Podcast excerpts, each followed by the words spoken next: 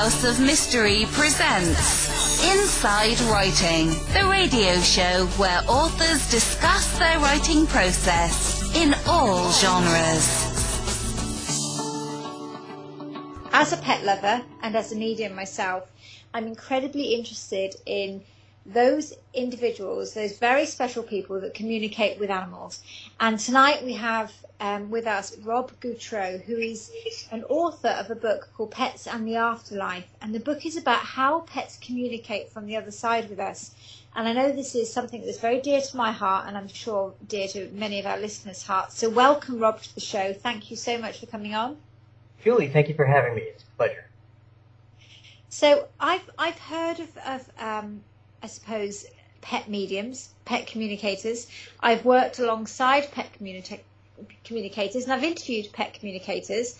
And, but as a medium myself, I've never communicated with pets. And somebody recently said to me, well, you know, you know how it works. You know, we, we kind of look in symbols and, but I've never kind of had the confidence to do that.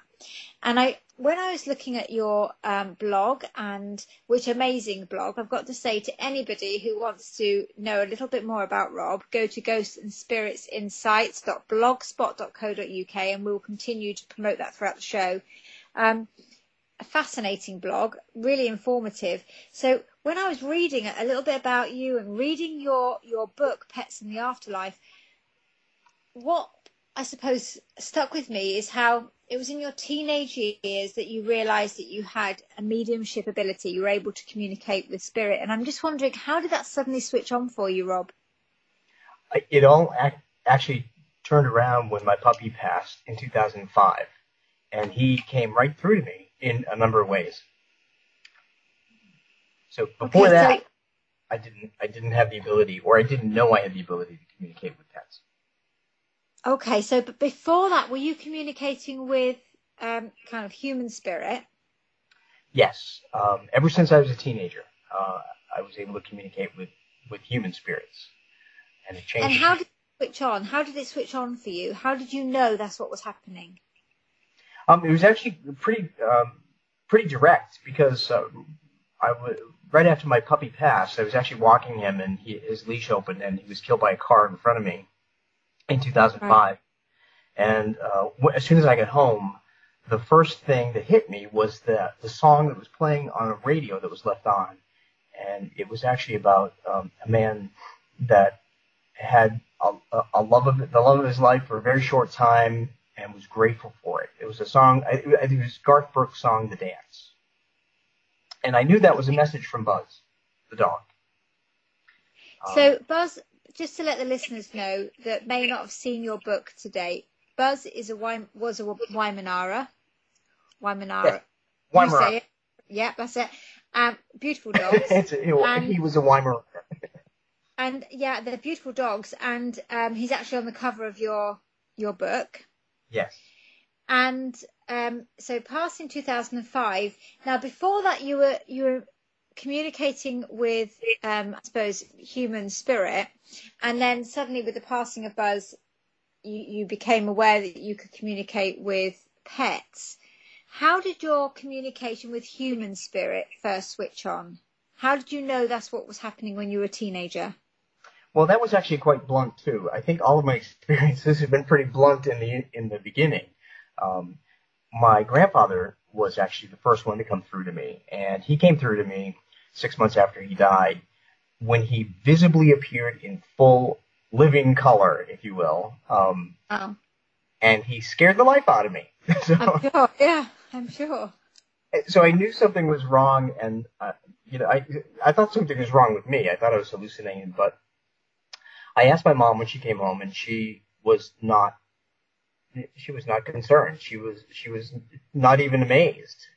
Uh, so I realized that my mother had the ability too. Hmm. How interesting, because a lot of people that I speak to, a lot of mediums who we interview, will say the same thing. When they actually are switched on, if you like, for, for use of a better phrase, when this ability switches on and they then have the ability to communicate that to others, it's almost accepted. They know that that's what it is, and there's very little resistance from family and friends. And it just seems that that happens at the right time for that person. Well, how did that happen with you, Julie?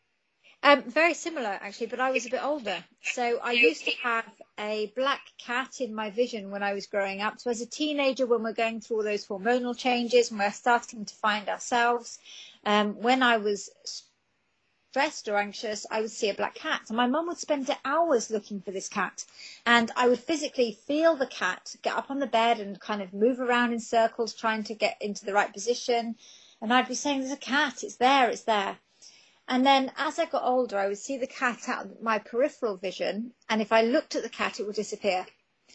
So that kind of stopped when I was in my 20s. But then early 30s, I was talking to somebody and I suddenly had this vision of a photo frame and an elderly lady in it. And I, I knew I had to talk to this person about this, this lady. Now, I didn't know this person very well, but what then happened was three hours of almost uncontrolled information coming from me. And I ended up in tears. The person ended up in tears. And I went to bed that night and I woke up and I knew it was mediumship. I absolutely knew. And I'd always been somebody, Rob, who had been very skeptical. I was known as the Dr. Scully of our paranormal team because I was always the one questioning everything. And suddenly, all of a sudden, I had so much information about people, it was quite frightening. So I believe, truly believe that that was my time. People knew that I would be accepted and I would be strong enough to navigate those people who didn't accept. And, th- and that's what happened. And, and I am who I am today and I never look back from it and I never would deny the gift that I have. I'm very privileged to have it. So I think that it does happen when we're ready for it. Yes, and what's interesting too is that I there are spirits that communicate have communicated with me from the other side over a long period of time. I've been married for 10 years and my, my partner's uh, friend who passed in 96 has come through to me so many times. I actually feel like I know him. Yeah. I, I know his personality. I know his sayings. I know his actions. Um, it's really kind of funny that I, I've never met him in the physical, but I actually know him in spirit it, it's very familiar feeling, isn't it? It's it's it's um quite bizarre, but it's a very familiar feeling. A friend of mine lost their their baby, and that little girl has grown up in spirit, and she often will revisit and say something to remind mum that she's about.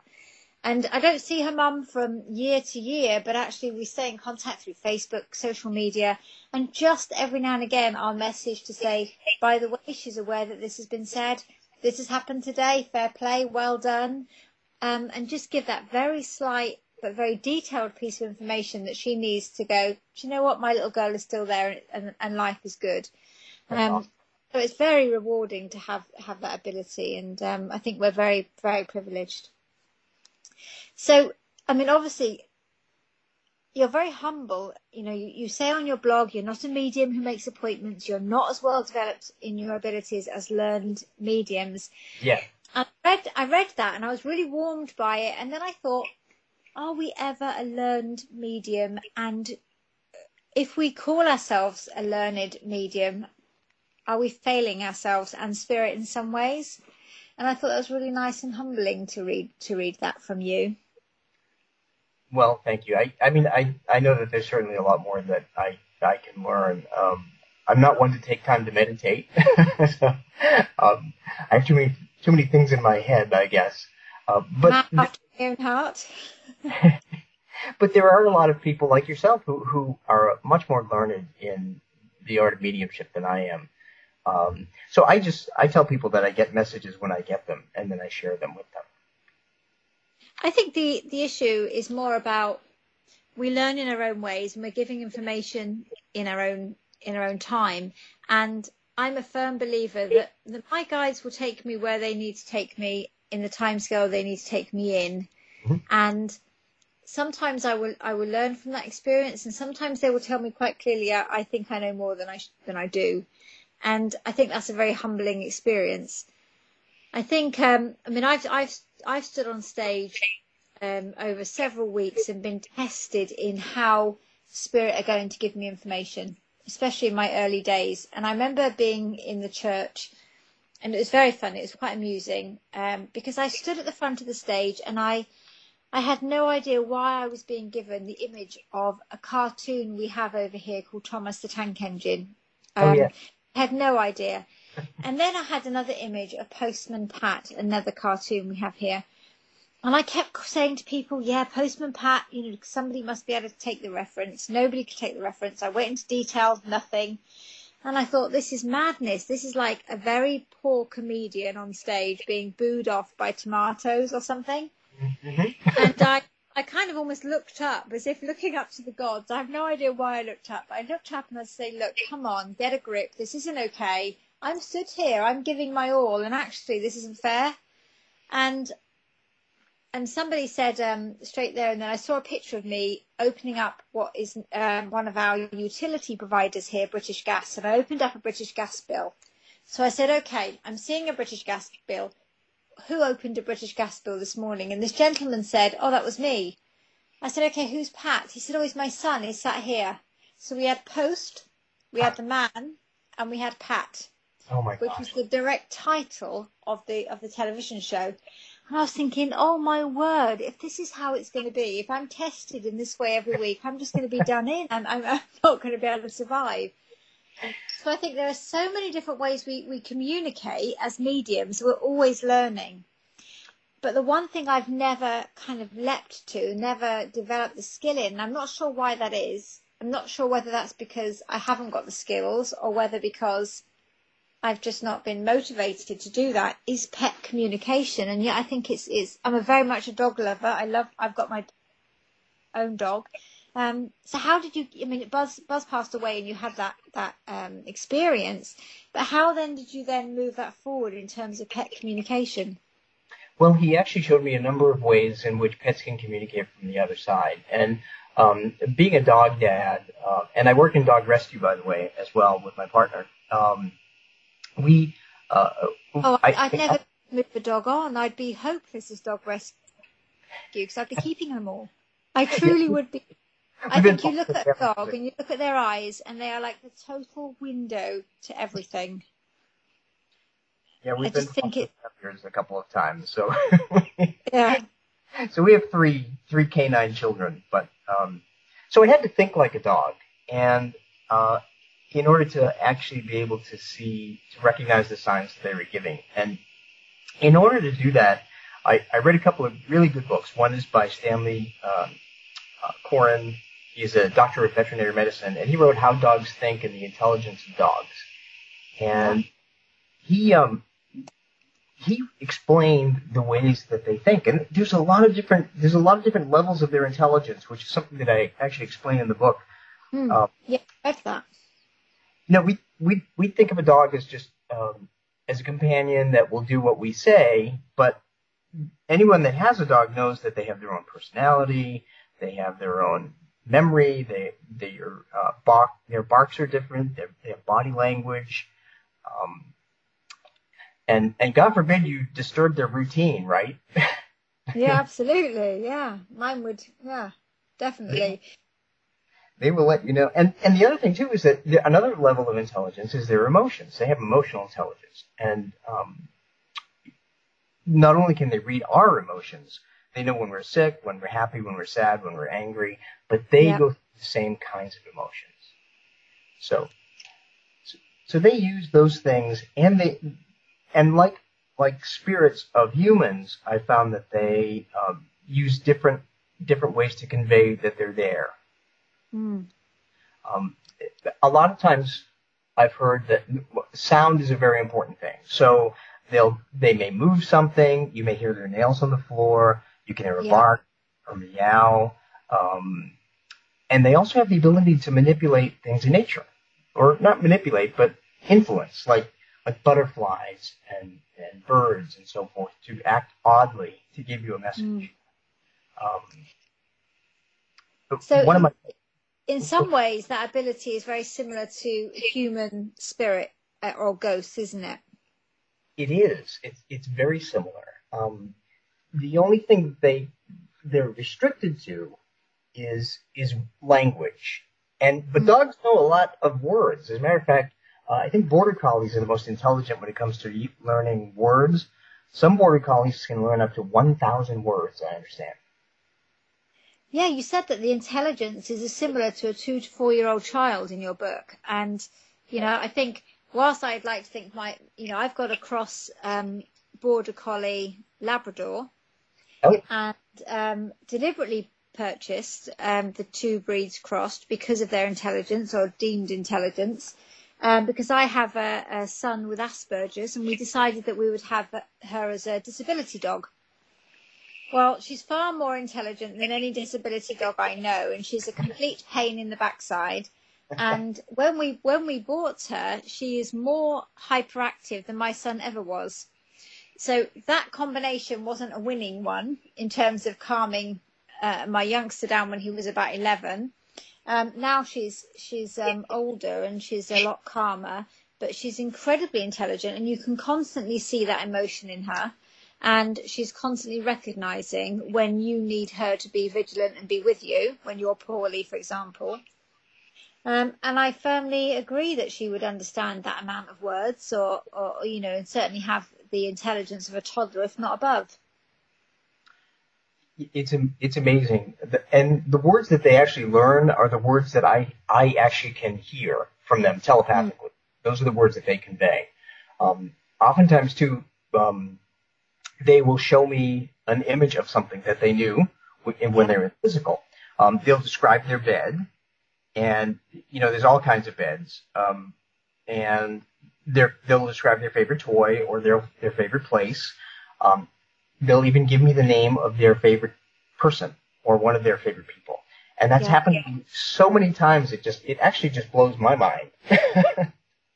I mean, when I'm on stage, I will get a sense of a, an animal with me, or a, a, dog or a cat, sort of in the room, but I but not in terms of kind of specific messages like like you're describing. That must be amazing, and I've never really kind of tried, I suppose, to communicate with my dog spiritually. Do you communicate with animals living as well as those past, or is it purely from from the other realm? It's purely from the other side. Um, okay. Can, of course, I can certainly figure out what our dogs want, uh, our living dogs want, uh, just by looking at their behavior, their body language, etc. Um, but it's I can't figure out what other living dogs are trying to get through to me. Yeah. Okay. Um, there is one other symbol that, that, one other way that they convey their presence that is really amazing to me, and that that is that they will lead somebody to another pet that looks exactly like them, a doppelganger. Yeah, now I've read this in your book, and this is truly amazing. I've, I've spoken to quite a number of people. Um, I, I, go to pet expos and I give talks and, uh, and promote the book and, and try to help yeah. comfort people. And one of my favorite experiences happened, I think it was two years ago or a year and a half ago. I was at a pet expo in uh, New England, in Massachusetts, and a woman came up to me and she was so distraught that her black French bulldog had passed like the year before and she's never gotten any signs. Mm she couldn't get over her grief. Yeah. And as she was standing there talking to me at the table that I had, somebody came up with a black French bulldog. Wow. And I took a picture of that dog and I said, well, here's your first sign. And she was yeah. floored. She, uh, she just, she broke down into tears right there. Wow. That's, that's really amazing, isn't it? And it's something so, um, comforting to people because it, people describe the loss of a pet very similarly to losing a loved one or you know or a child because you we do we do infantile dogs don't we we absolutely do and i think that the reason that we grieve even more for a pet um, often is because we are solely responsible for their well-being yeah not not like a human that can grow up and take care of themselves um, and yeah, i've read I don't think I'd get on too well with Cesar Millan because I'm a very much a, a, a pampered pooch mother. Um, I'm, I'm not good at putting the boundaries in place, and I don't ever pretend to be. My dog is quite pampered. Um, Excellent. And I'm sure that the only thing that she really thinks about, to be fair, is where's the sweetie jar, and that's that's my sweet jar, not hers. So I think it's an amazing gift to be able to get those messages. We've all lo- lost pets in the past that we would, you know, that have absolutely torn us apart at the time. whether that be a hamster for a youngster or whether that be a, uh, for me, I, I lost a Great Dane a few years ago who was such a huge part of our, our life physically and, and, um, emotionally that once he had gone, that was a huge absence from the home. So in terms of when we're trying to understand where pets fit into the whole, and I'm going to use inverted commas here for listeners, that kind of spiritual realm. Okay. We hear we hear when we're talking about um, paranormal investigations and going out looking for ghost ghosts like ghost hunting per se. People go and they say sometimes there's residual energy. So people who have listened to those very popular TV shows will have heard when we go into this situation, there is residual energy. And when we go into here, there is poltergeist activity.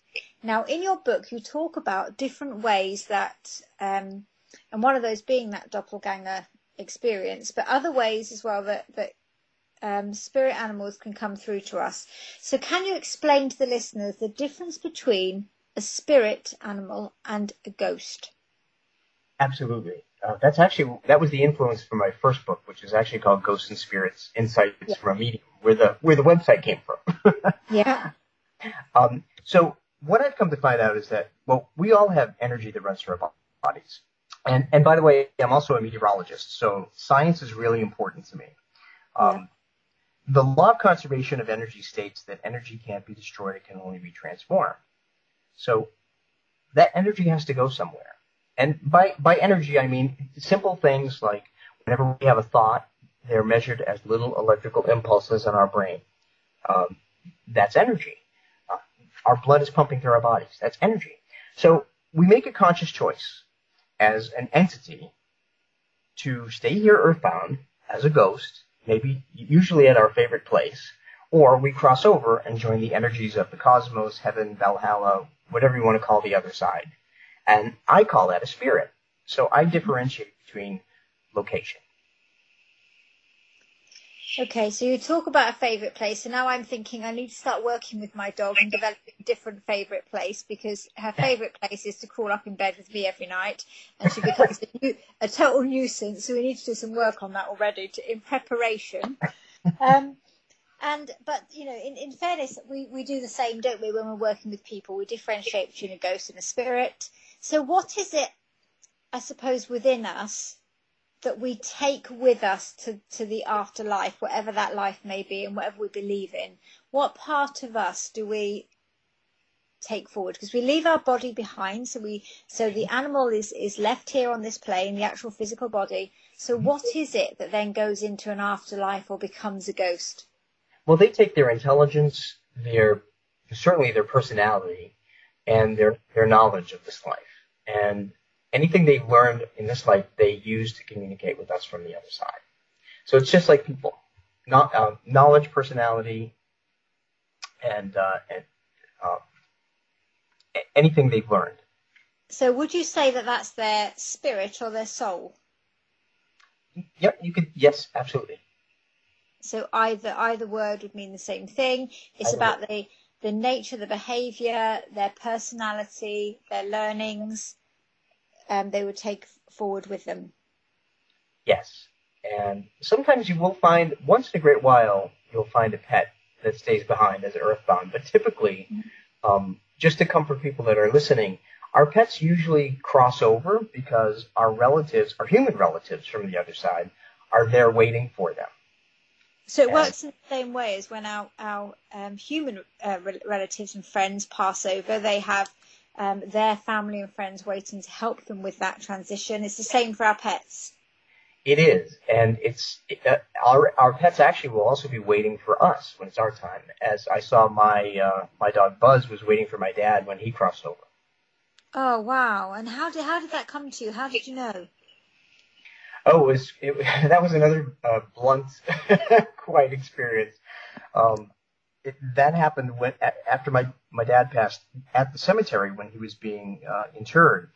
Um, there was a short service, and then uh, at, at, the end of the service, I saw a light, a bright light to the right hand side of of, of, the, of the service, and I said that to my sister-in-law, who said, "There's what are you talking about?" It was a gray, overcast New England day. Mm. And I looked over, and there I saw my dad appear, and he started walking into a, a great white light. And Wow. in the white light were all my relatives who passed, and my two family dogs, childhood dogs, and my dog Buzz sitting in front. Wow. Shocking. Yeah, absolutely. Yeah, that really made me cry. Yeah. Sure, how that's just so emotional and so powerful. So When- When I lost my Great Dane, they um, he had a, a spine problem, which is quite common in Danes, and my I watched my little boy, which he, he was very much younger at the time, and with Asperger's, emotionally quite a lot younger than his chronological years.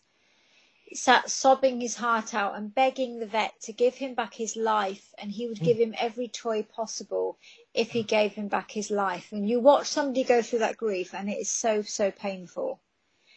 And, um, you know, obviously he keeps photos of, of his, his beloved um, pet. He, um, we, we nearly lost our collie recently with a, um, a uterine infection. And you could see the anxiety building in him straight away. And my son is quite perceptive to spirit. He's been on several paranormal investigations and really does communicate well. And um, I'm very careful about that because of his Asperger's. Um, but that that love we have for a pet, which is totally unconditional, it will continue, you know, long past that that pet has gone. So in some ways, we tend to keep that kind of almost shrine for pets more than we do people. Does that Yeah. make sense? it does, yes. You know, Um, I think we, we rationalise with people. We say, oh, yeah, they were lovely. We loved them to pieces, but they were grumpy old so and so, weren't they? And we start to kind of weigh up all the good and bad in people. Whereas with pets, they were just our pet. They were just a part of our family. They were amazing. And we forget some of those other traits. yeah, I, I often joke with people and I say that, um, you know, I, I've grieved for my dog Buzz uh, more than I've grieved for some of my own relatives. Absolutely. Absolutely. they become an integral part of who we are because they are so intrinsically aligned to us. I think Yeah. there's, there's, for me, there, there's some sort of belief there, and it's not something I've explored, but there is almost a belief there that we, whereas as mediums, we have our ability switched on at the right time for the right reasons, and that reason is probably unbeknown to us, but very much um, known to our spirit guides and the powers that be. In the same ways, we have pets aligned to us and we have companionship and we have love and we have trust. And it's one of those relationships which is built on absolute trust because they are so dependent and they are so loyal and they continue to stand by your side whatever you do whatever you throw at them. Absolutely, yes. you know very vulnerable relationship. So one of the things you talk about in your book is about again how how pets might make themselves known. You talk about pennies and this is really fascinating to me because as a medium on facebook i'm sure you see the same things. You see lots mm-hmm. of pictures of robins. You see lots of pictures of white feathers. Oh mm-hmm. i found a feather. It must mean that uncle so and so is has made his presence known to me. And we, people make that huge leap because we we believe intrinsically and we're told by mediums out there that these are signs. These are signs from spirit and and therefore we must accept them to be that way. When actually we may just have had a feather fall out of our feather duvet. Right. and and people jump straight away to oh it's uncle fred. Oh it's auntie wilma whoever that might be. And the same with robin. So around christmas time in the winter months in the uk friends flood facebook with images of the, the, the humble robin because that is a sign of somebody that's passed over Hmm. and you talk about pennies um, and you talk about not just about seeing a penny but look at the date on the penny Yes. there is a significance here. It's not a feather. It is not a, um, a a bird that just happened to be in the garden as a coincidence. This is about evidence of a year that is affiliated to that pet. There is significance and evidence base. Tell me about how that came to be, how you knew about that. Well, it started with um, with people, with my dad. When my dad passed in 2008, and uh, whenever uh, I would talk about him um, I would either find some kind of change with either the year 2008 on it or uh, his birth year, which was 1920, uh, mm-hmm. 1928. And it's very unusual to find a penny dated 1928 yeah. or um, or 1955, the year that he was married. So uh, so I started putting that together, and one of the most incredible confirmations of that came when it, when my dog Sprite passed away. And I mentioned this in the book too. He has his own chapter because he sent me butterflies and he had help with from spirit from my dad and from our friend, uh, my partner's friend Ed that passed. Um, I asked my dad and Ed to be at the vet's office when Sprite when it was Sprite's time. Mm. Um, and when I was there, I felt a cold hand on each elbow. And I knew my dad was on my left and Ed was on my right. And I looked down on the floor and there was Buzz, my, mm-hmm. my dog, uh, the spirit. Um, the next day, um, I was getting out of my car to go get coffee, and I looked down. At, um, before I get out of the car, I said, "Dad, Ed, please let me know that Sprite is with you and he's safe." Yeah. So I get out of the car, uh, picked, uh, I looked down and there, there was a coin and I picked it up and it was dated 2008, the year my dad passed. Wow. Later on that evening, my partner and I were walking our other dogs and, um, my partner leaned over and he said, "Oh look, I found a penny." And he looked at it, and it was dated 1996, the year that Ed passed. Wow. So it always chokes me up to talk about this because it's so powerful. Um, absolutely. And do you know one thing? I'm, I'm going to say this, Rob, and, and I and I mean it so sincerely. So please take it this way. For all the listeners out there, I'd never heard of pennies. I'd never heard of butterflies. We hear all the usual feathers, etc. And Rob is somebody who has put this out there because this is his experience, this is what he's seeing happening, this is an evidence base. And a lot of mediums, a lot of people just go with the flow and they allow people to continue to think that every robin they see in the garden is a spirit and every every feather they see um, because it's easy done. They've already got a captive audience. And Rob is saying, think about this differently. Think that there are different ways of communicating. This is another way. This is a way that evidences dates and, and experiences. So make the link. Don't just go. Don't assume that this, this stuff is happening in front of you and it's real. Question it. Ask for the evidence, and the evidence will be will be there. It will be supplied to you. Um, you know, amazing, Rob. And actually, I've thought of several times. I'd never heard of butterflies, and as a medium, I always say that the more people I interview, the more I learn. I'm always learning. I love it. I love hearing from other people. And several times there have been situations in the middle of the winter when suddenly a butterfly will fly out of nowhere in the house, and I think, how did they get there? Exactly. We're in the middle of minus 10 degrees Celsius, and there is a butterfly in my front room. What does that mean? Where did that come from? Um, and I've never really thought of it in that way. And that's just, you know, it's just really now evoked that thought in myself and that kind of curiosity. I will say that it is healthy to be skeptical, and, and I totally agree with you. Do not, people should not jump and, and try and make a connection. Yeah. Uh, I always like to try and prove things, and certainly the year on coins will is one way to figure out who it is that's trying to communicate with you. and probably more so when we've already got that in our minds. So when we've already we're already grieving, we're already experiencing a loss, to then have the coin with the same date or a, a date that is significant to that particular event, mm-hmm. that's more evidential. When we're picking up a coin and it's a date and we go, ah, oh, now 1982, what happened then? That's not evidence. Right. so just to make that clear for viewers, uh, for listeners, because I will stand on stage and I will say, look, I'm getting this name. I'm hearing, for argument's sake, say the name David, and somebody will say, um, yeah, well, I've got a Clive. I'm like, no, it's David. Oh, well, I've got a Daniel. I'm hearing David because people are so desperate to feel um, reassured whether that be from an adult, a human, or whether it be a, a pet in spirit, we jump to and we take that information and we kind of make it our own. So when we're seeing a coin, if we're already going through a grieving process, a loss of a pet, and then we see a coin and we pick it up, and that date is significant to that particular loss, that's evidence. If we've got to think about the date too long, it is not evidence, guys. It's a coin. Yes. Thanks. So it's just, you know, it sounds so mad that we have to clarify it, but actually people will just jump to what they want to hear because they're at that time in their life feeling very vulnerable. Yes, that's so true.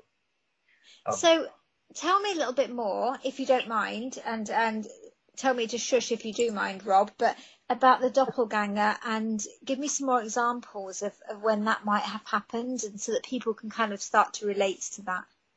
Sure. Um, and one of the things I'll preface it by saying that that I've found that spirits usually come around on birthdays, anniversaries, and holidays. Okay. And and the the reason I figured this I figured that out is because think of think of being alive and yeah. do you call your relatives? Yeah.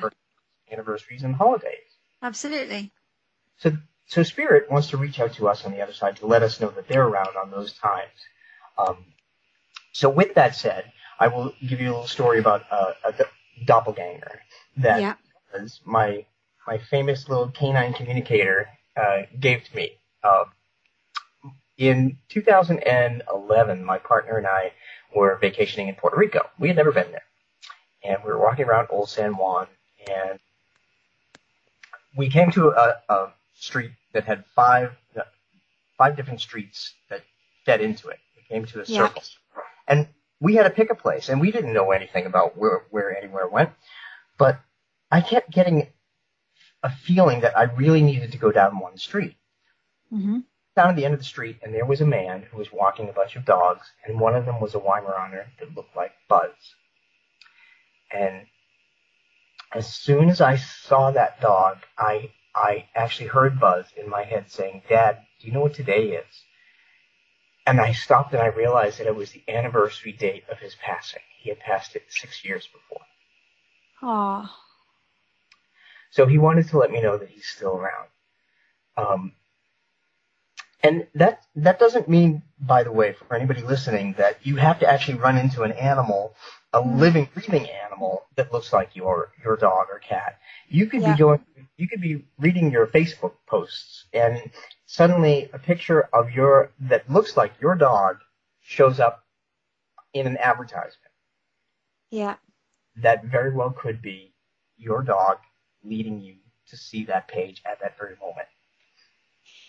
And there, and am I right in thinking then that there will be a there will be a reason for that? So again, we can look through Facebook and see many pictures, many images, but there will be a significance of it happening there and then. Yes. Um. Otherwise, we're going to have people, Rob, in all, all respect, looking through Facebook and thinking that it's coming out of their ears, and actually they're just people putting pictures on. exactly. You have to, so for listeners who want to have that communication, it is generally speaking, a pet will make the communication with you. So if I wanted to make communication with my my deceased pets. Could I go to a pet communicator for that to happen, or would I have to wait for a pet to communicate with me? it would it would work either way. Um, it, it's all about being aware of the way they communicate, which is why I wrote the book, Yeah. so that so that people can actually understand the way they they communicate and they can actually see signs by themselves. Yeah. But it's healthy to be very to question things. Definitely. So if if somebody wanted to um, come to you for, for that reassurance, because in your book you talk about your hope being to reassure people that pets um, that have passed over continue to be around people. Mhm. So how would you? Um, what would a reading be like? How different might it be from a, a, a reading if I was coming to you because my grandfather had passed over, for example? Um, it really wouldn't be very different at all. Uh, and actually, I, I don't actually do readings, but if people email me and somebody comes through, I'll give them what I get. Yeah. Um, and it, it's the same for, for pet or, or person. And, uh, they have to tell me, I mean, they have to tell me if these things make sense. I always tell people that mediumship is a puzzle that they have to help us put together. Absolutely. Yeah. So people people do like to stay to go to a, a reading or um, an audience and just remain silent. And the way I explain it is information comes to me as a thought, and I have to then portray that thought to you. And if I humanize that thought, if I try and rationalize it in any way, the thought then becomes muddled Mhm. and it won't make sense.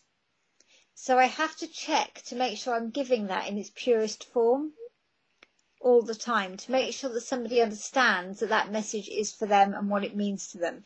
And as soon as I start to then start to not make sense, I have to question my own interpretation of it. and it's really difficult to not put our own interpretation of the message on there. Yeah, it's really hard. It really is. um, speaking of messages, there is one thing that I wanted to address that I get asked a lot, and that is, do pets can pets come back and reincarnate in the same lifetime as as a new pet? Wow, I've never even thought of that. Go on. And what I've come to find out, though, actually, one of the very first messages I got from a pet that was not Buzz, that was a Chihuahua that passed, um, they do not reincarnate while we're still alive. All of our contemporaries t- typically have to pass before anybody reincarnates. That's my understanding.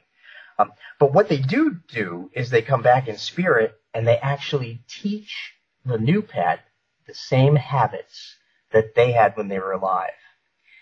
And many times I've talked to, I've talked to a lot of pet parents who said, my new dog that I adopted after my, my previous dog passed is showing the same exact weird habits that my old, old dog had. I don't understand it. Is this hmm. reincarnated? And I said, no.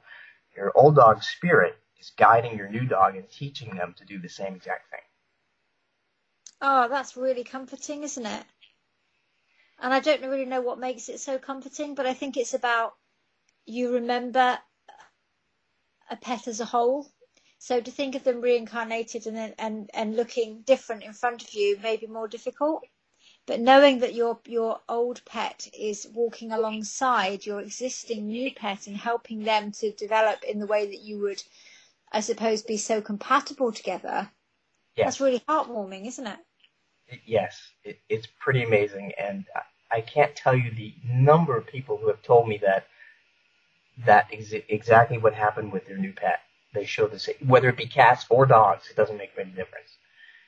And that's a much nicer position. I mean, and I know I'm saying this very tongue in cheek, but a much nicer position than us who people say, what would you like to be reincarnated as? Well, I wouldn't want to be a tree. I wouldn't want to be this. Can you imagine being a, being a dog and then being reincarnated as something like a fish? You would be mortified, wouldn't you? Yeah. To come back alongside and kind of support the development of another dog. It's just lovely. Well, we all know a couple of people that would probably be better off being reincarnated as a tree, I guess. Yeah. I think you're being very kind with the tree, but um, still. Yeah. Well, this has been a fascinating interview, and um, there is so much more I, I probably could ask. And um, as a dog lover, I mean, I've had many, many pets, but as a as a dog lover, and somebody who has lost um, dogs, and knowing how much of a family member my current dog is, um, you know, the thought of being able to communicate and understanding the signs and what she may do when she comes back to tell me that she's around me is so comforting, Rob. And what I really like about you, I'm going to be, I'm going to be very honest with you. What I really like about you is, and all the listeners need to hear this, is this book is a really easy read, comfortable book that is like being sat in a room with Rob having a conversation. It is that easy read, and there is no jargon, there is no in depth explanation about what different planes are. It just says, do you know what? We have an Earth plane, we have these other planes, they can be called different things, and sometimes they're there and sometimes they're here. And that's dependent on these particular set of circumstances. So it's that easy a read. I would advise everybody to grab this book. So where can we get it from, Rob? I, it's on Amazon.com, and you can get it as a Kindle, uh, an ebook, or a paperback. Fantastic. Um, and I think you know I really would suggest if you if you're a pet lover and you're interested in any spiritual aspects of mediumship, whether that be reincarnation, mediumship, or just even kind of dog behaviors, go and grab this book because it's really insightful. And when you start to read about the intelligence and the emotional intelligence of dogs, it's fascinating. Where can people get a hold of you, Rob, if they've got questions? Well, they can find me on Facebook. Um, and they can also find me. You mentioned the blog in the beginning of the show, yeah. which Ghosts and Spirits Insights.blogspot. Um, .co.uk. Um, I, am also on Facebook. You, I'll just look up Rob Gutro, G-U-T-R-O, author medium. Um, and you can find me. I'm also on Twitter under, I think it's Ghost Medium Book. So everything you think about ghosts are one, one Twitter. Um, and, um, I, I, I have to tell you that I've had so many experiences with, with pet parents since I published this book that mm. I just finished writing Pets in the Afterlife 2. Wow. And that's going to be coming out uh, probably in February or, or March. So um, how does this take things to another level? How does, how does the second book? The second book provides uh, a couple of different things. It, it gives you a general overview of how pets communicate, just like this one does. But it also, um, I also share stories that um, of my communications with pets that have given me tremendous detail, um, including one that gave me names, pictures, described the uh, environment, et cetera, et cetera. Um, and the, the third part of the book includes stories from others with pictures of their dogs and cats and how they communicated to these to, to average people, so that it's proof that anybody can get messages from from their pets. And will you come back on the show, Rob, when your book's released, and we can go through that a little bit more detail? Oh gosh, I would love to. This has been so much fun. Thank you. That'd be that'd be fabulous. Okay, so just one other thing I want to talk about is your very very briefly is um you mentioned being a dog rescue volunteer. Yes. Is there anything you want to say about that so that people so it raises awareness? I would love to. Um, adopting a dog is a is a lifetime commitment. It is the same as as bringing a human child into the world. Yeah. They rely solely on us for their their care, and they give us nothing but unconditional love. And they won't talk back to you when they're a teenager either. yeah. Um, one thing I urge people to do is do not give a pet as a gift unless you clear it with a person because it's yeah. a tremendous responsibility. And working in rescue, usually after Christmas, all the rescues and shelters get barraged with, with pets. Mm. I can't. I mean, people say. I mean, there's lots of different rescue centres in the UK, and the RSPCA being one of them. I can't go because I would come back with dogs galore. Um, because you just feel like you would want to home every one of them. And um, I work in children's services here in the UK. We have many, many children in care without parents, or certainly without parents, maybe that are able to care full time consistently for them. Mm-hmm. And I would still struggle more with a dog. that sounds terrible, maybe as a social worker, but I I think a dog is so vulnerable, and they never grow out of that vulnerability. Absolutely. Uh, whereas you can teach a, a, child to become a young person, to become resilient, to to develop independence. You you don't get that with with a dog. Um, so I absolutely would, um, you know, heartily agree with your comments. You know, do not give dogs as gifts or any pet unless you've cleared it. Do not think of a dog as being a temporary measure, something to get excited about and only for that to wane. That dog has made a commitment to you. They are a family member. They love you. They respect you. They rely on you. They they do what you ask them to do. They care for you. So don't look at that lightly. Um, your experiences matter.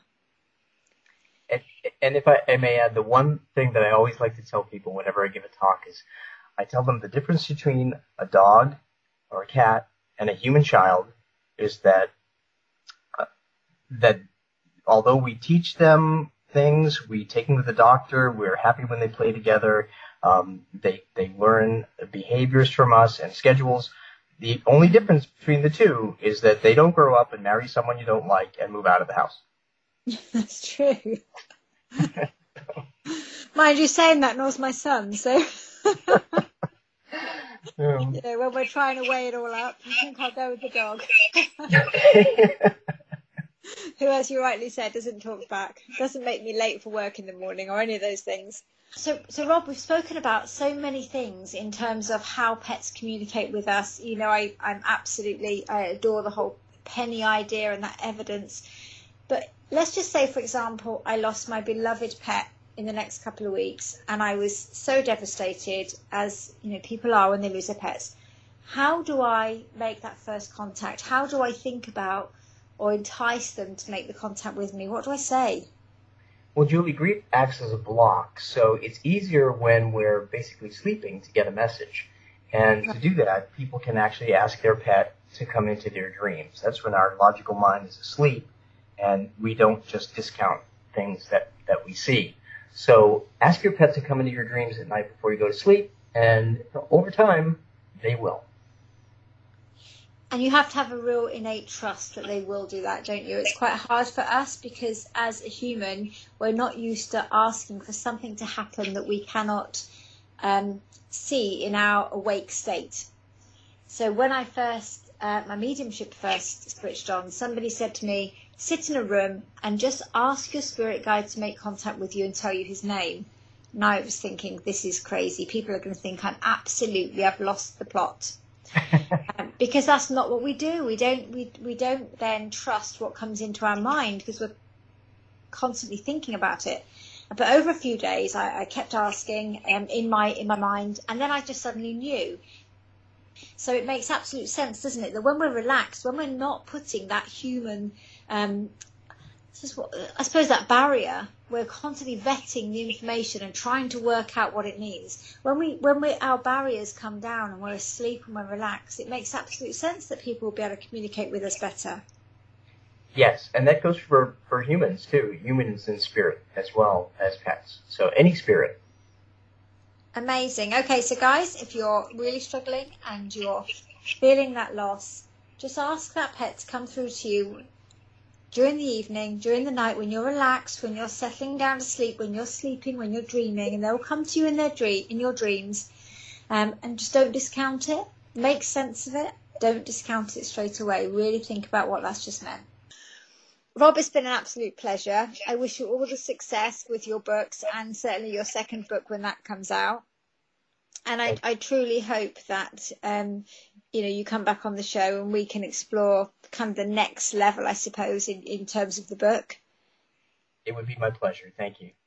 Thank you. Thank you for sharing all of your experiences with us and um, your love of pets because it really comes through and it's very humbling. So thank you. Thank you. Show is over for now. Was it as good for you as it was for me? Well, good night. This has been a production of the Z Talk Radio Network. I'll be back.